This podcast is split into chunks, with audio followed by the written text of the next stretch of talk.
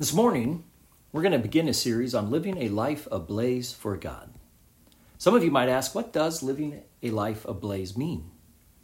To live ablaze means to be eager, to be zealous or burning with enthusiasm. Sometimes we speak of lighting a fire under someone, by which we mean motivating that person or urging them to action. My hope is that through this series, that it will stir up a passion and a zeal within you for God that is greater than you have experienced before. Let's begin this morning by looking at a few scriptures. We'll begin in 2 Corinthians chapter 4. I'm going to read through uh, 6 and 7.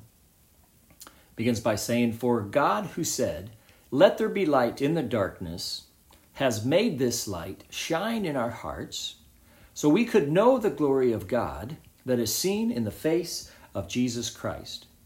And in verse 7 it says, We now have this light shining in our hearts, but we ourselves are like fragile clay jars containing this great treasure. This makes it clear that our great power is from God and not from ourselves. And in Luke chapter 11, and in verse 36 in the New Living Translation, it says, You are filled with light, with no dark corners. Then your whole life will be radiant, as though a floodlight were filling you with light. Something miraculous happens when we make Jesus the Lord of our lives. The Bible says that the light of God shines in our hearts.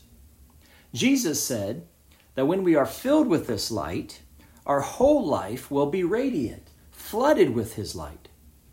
As Christ's light floods our hearts, that light begins to rid our lives of those things which would inhibit Him in our lives.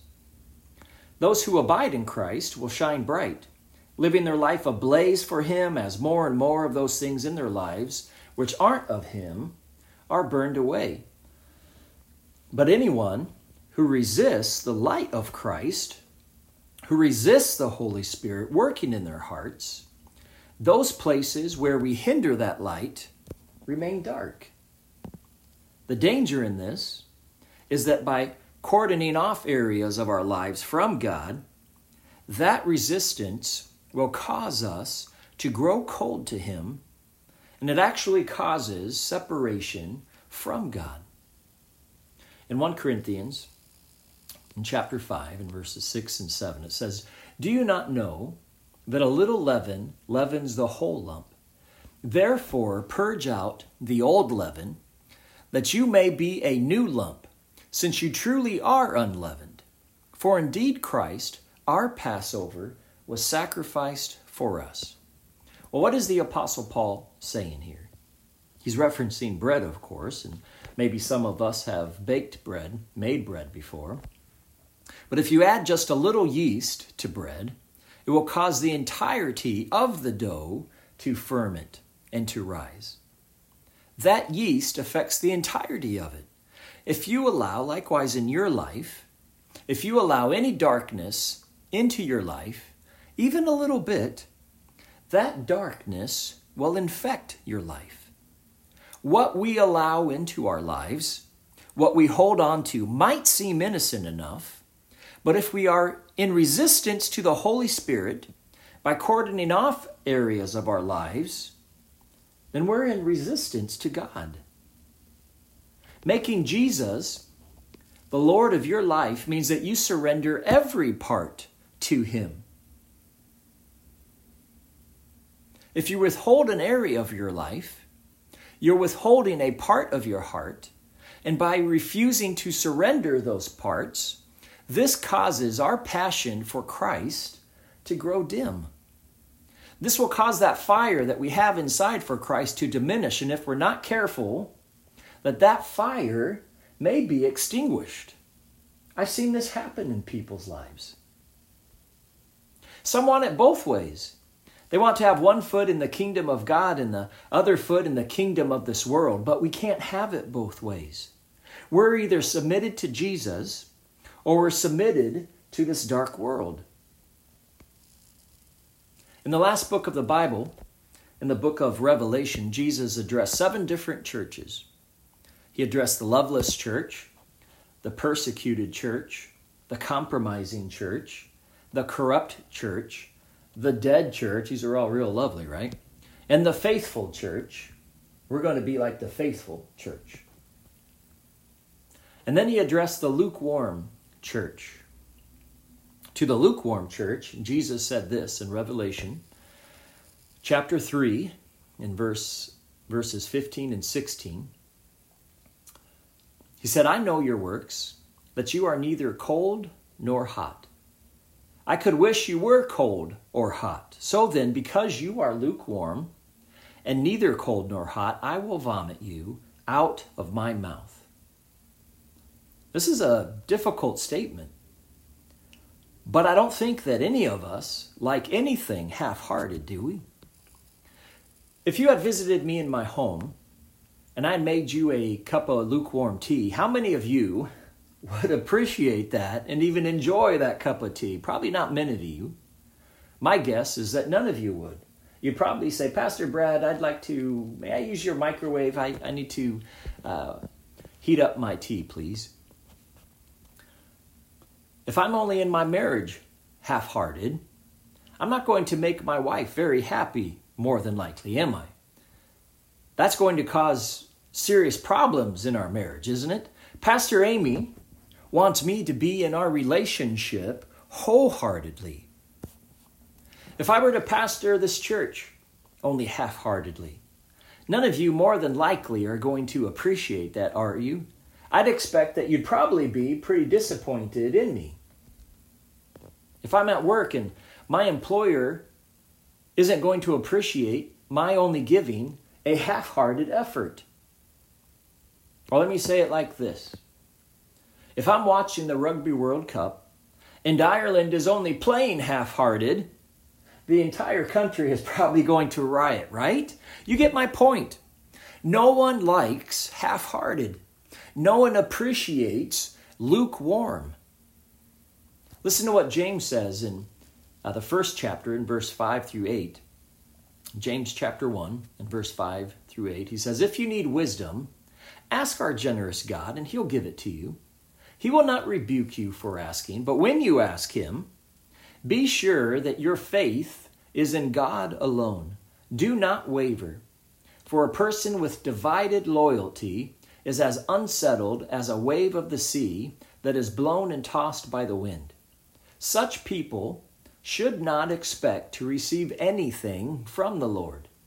Their loyalty is divided between God and the world, and they are unstable in everything they do. In the Passion Translation, I like what it says in verse 8. It says, When you're half hearted and wavering, it leaves you unstable. That half heartedness and wavering is going to negatively impact your relationship with God. James says that it'll impact your ability to receive anything from Him. In fact, he says you shouldn't expect to receive something from him. It's going to sabotage your relationship and cause walls between you and God. Now, I don't think any of us here want that. We're all here this morning because we desire to be closer to God. We need that proximity with Him.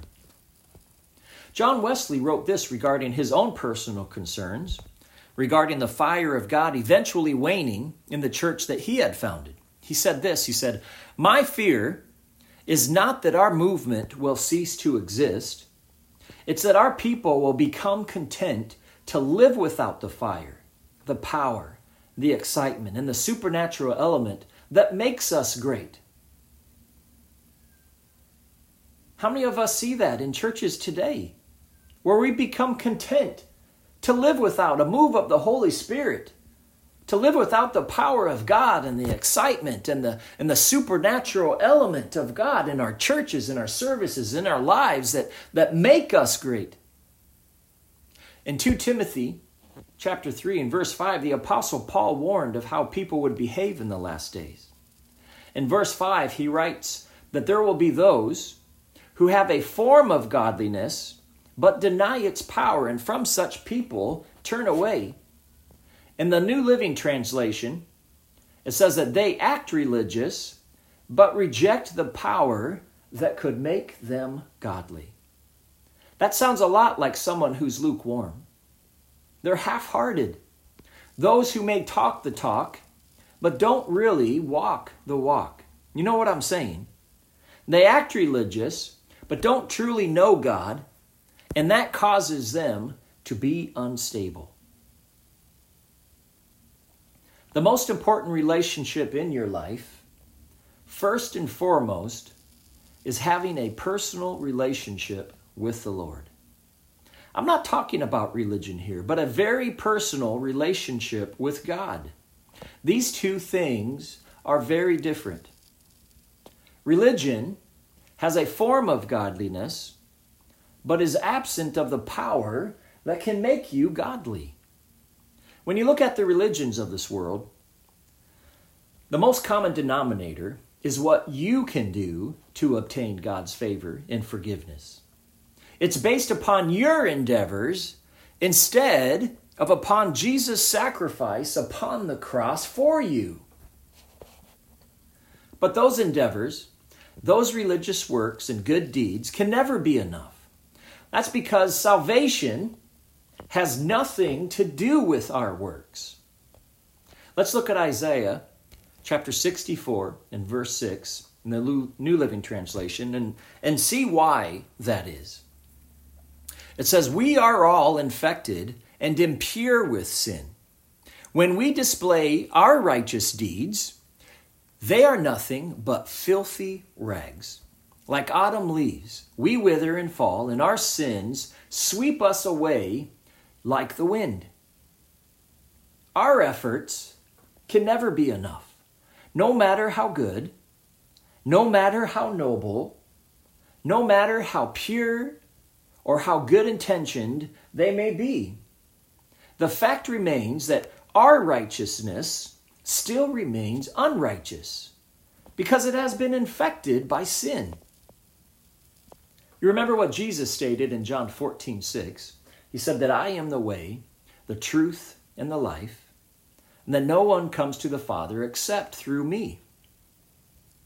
Jesus states very definitively that he is the only way to the Father. This is because of the reality of who He is and what He alone has done. He is the only person in all of history who has never sinned and remained righteous. It's only through His righteousness that we're able to receive salvation.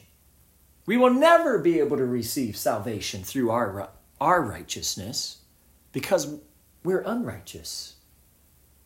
That's called self righteousness when we're trying to seek salvation through our righteousness.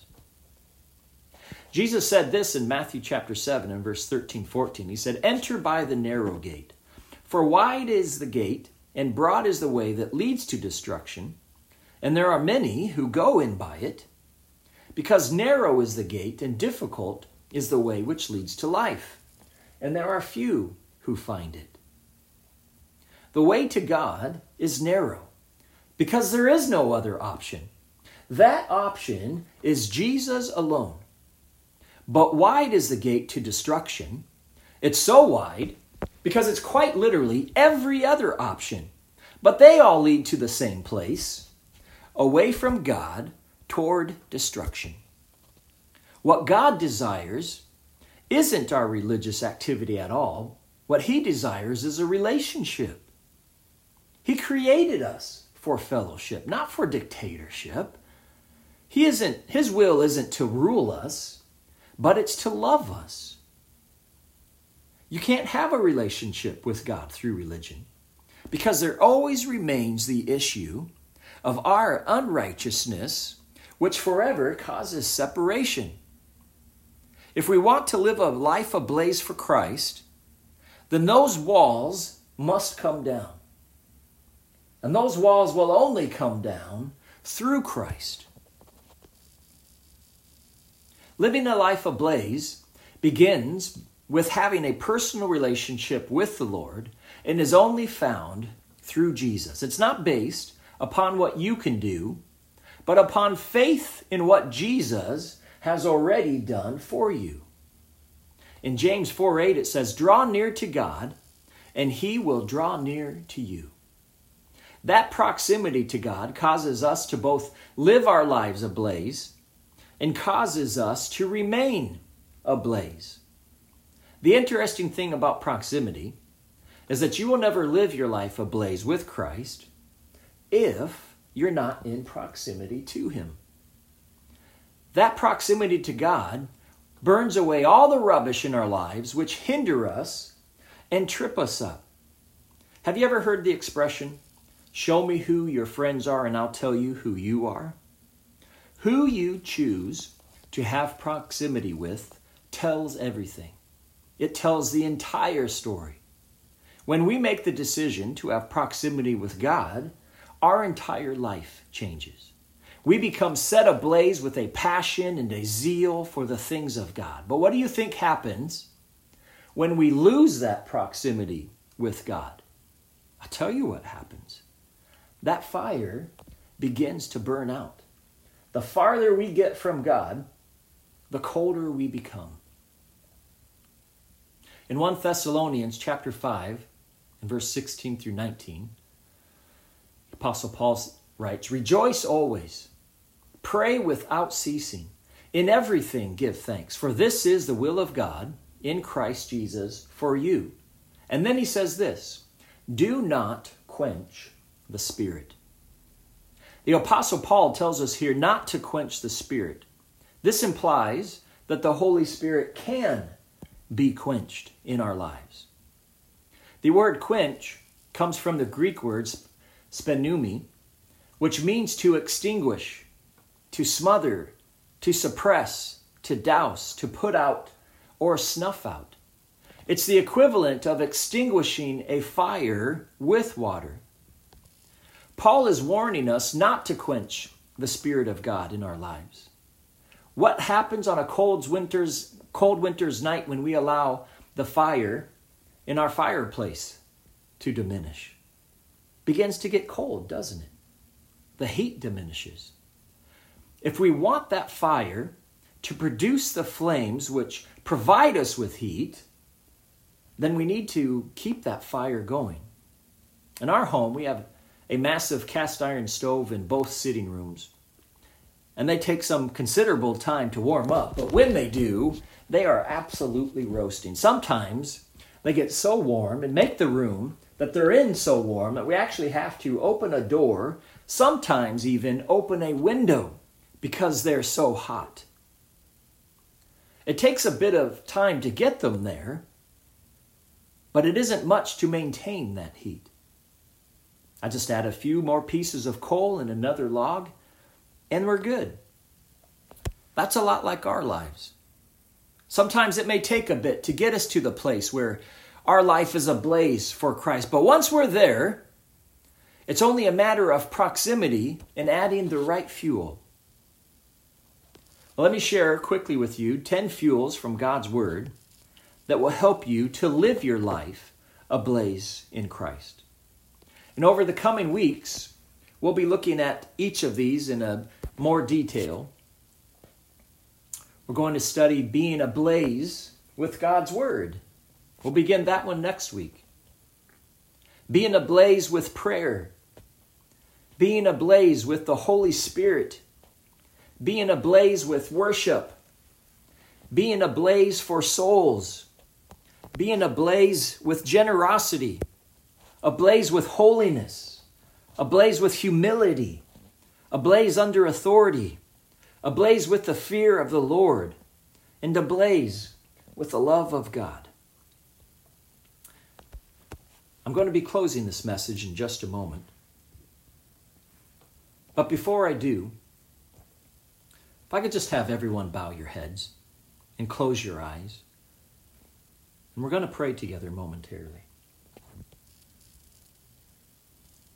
I want to encourage you to never allow cold water to be thrown on the flames of your heart.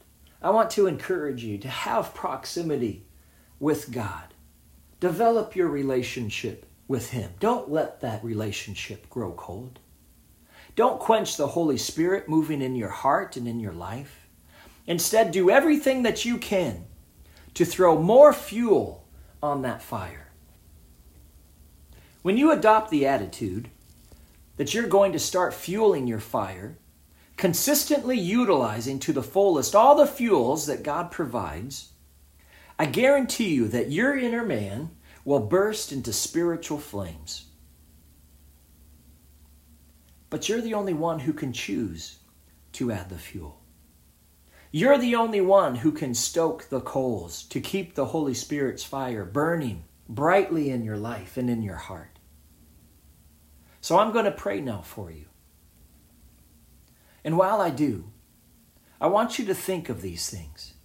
I want you to open your heart and consecrate the entirety of your life to God. Don't cordon off any area of your heart. Don't let any darkness dwell in your heart. Open it all up. Let God's light flood into your heart and shine bright, dispelling any darkness in your life. Let's consecrate our lives to God this morning. Make the commitment to Him and yourself that you're going to pursue Him with all of your heart. Amen. Let's pray.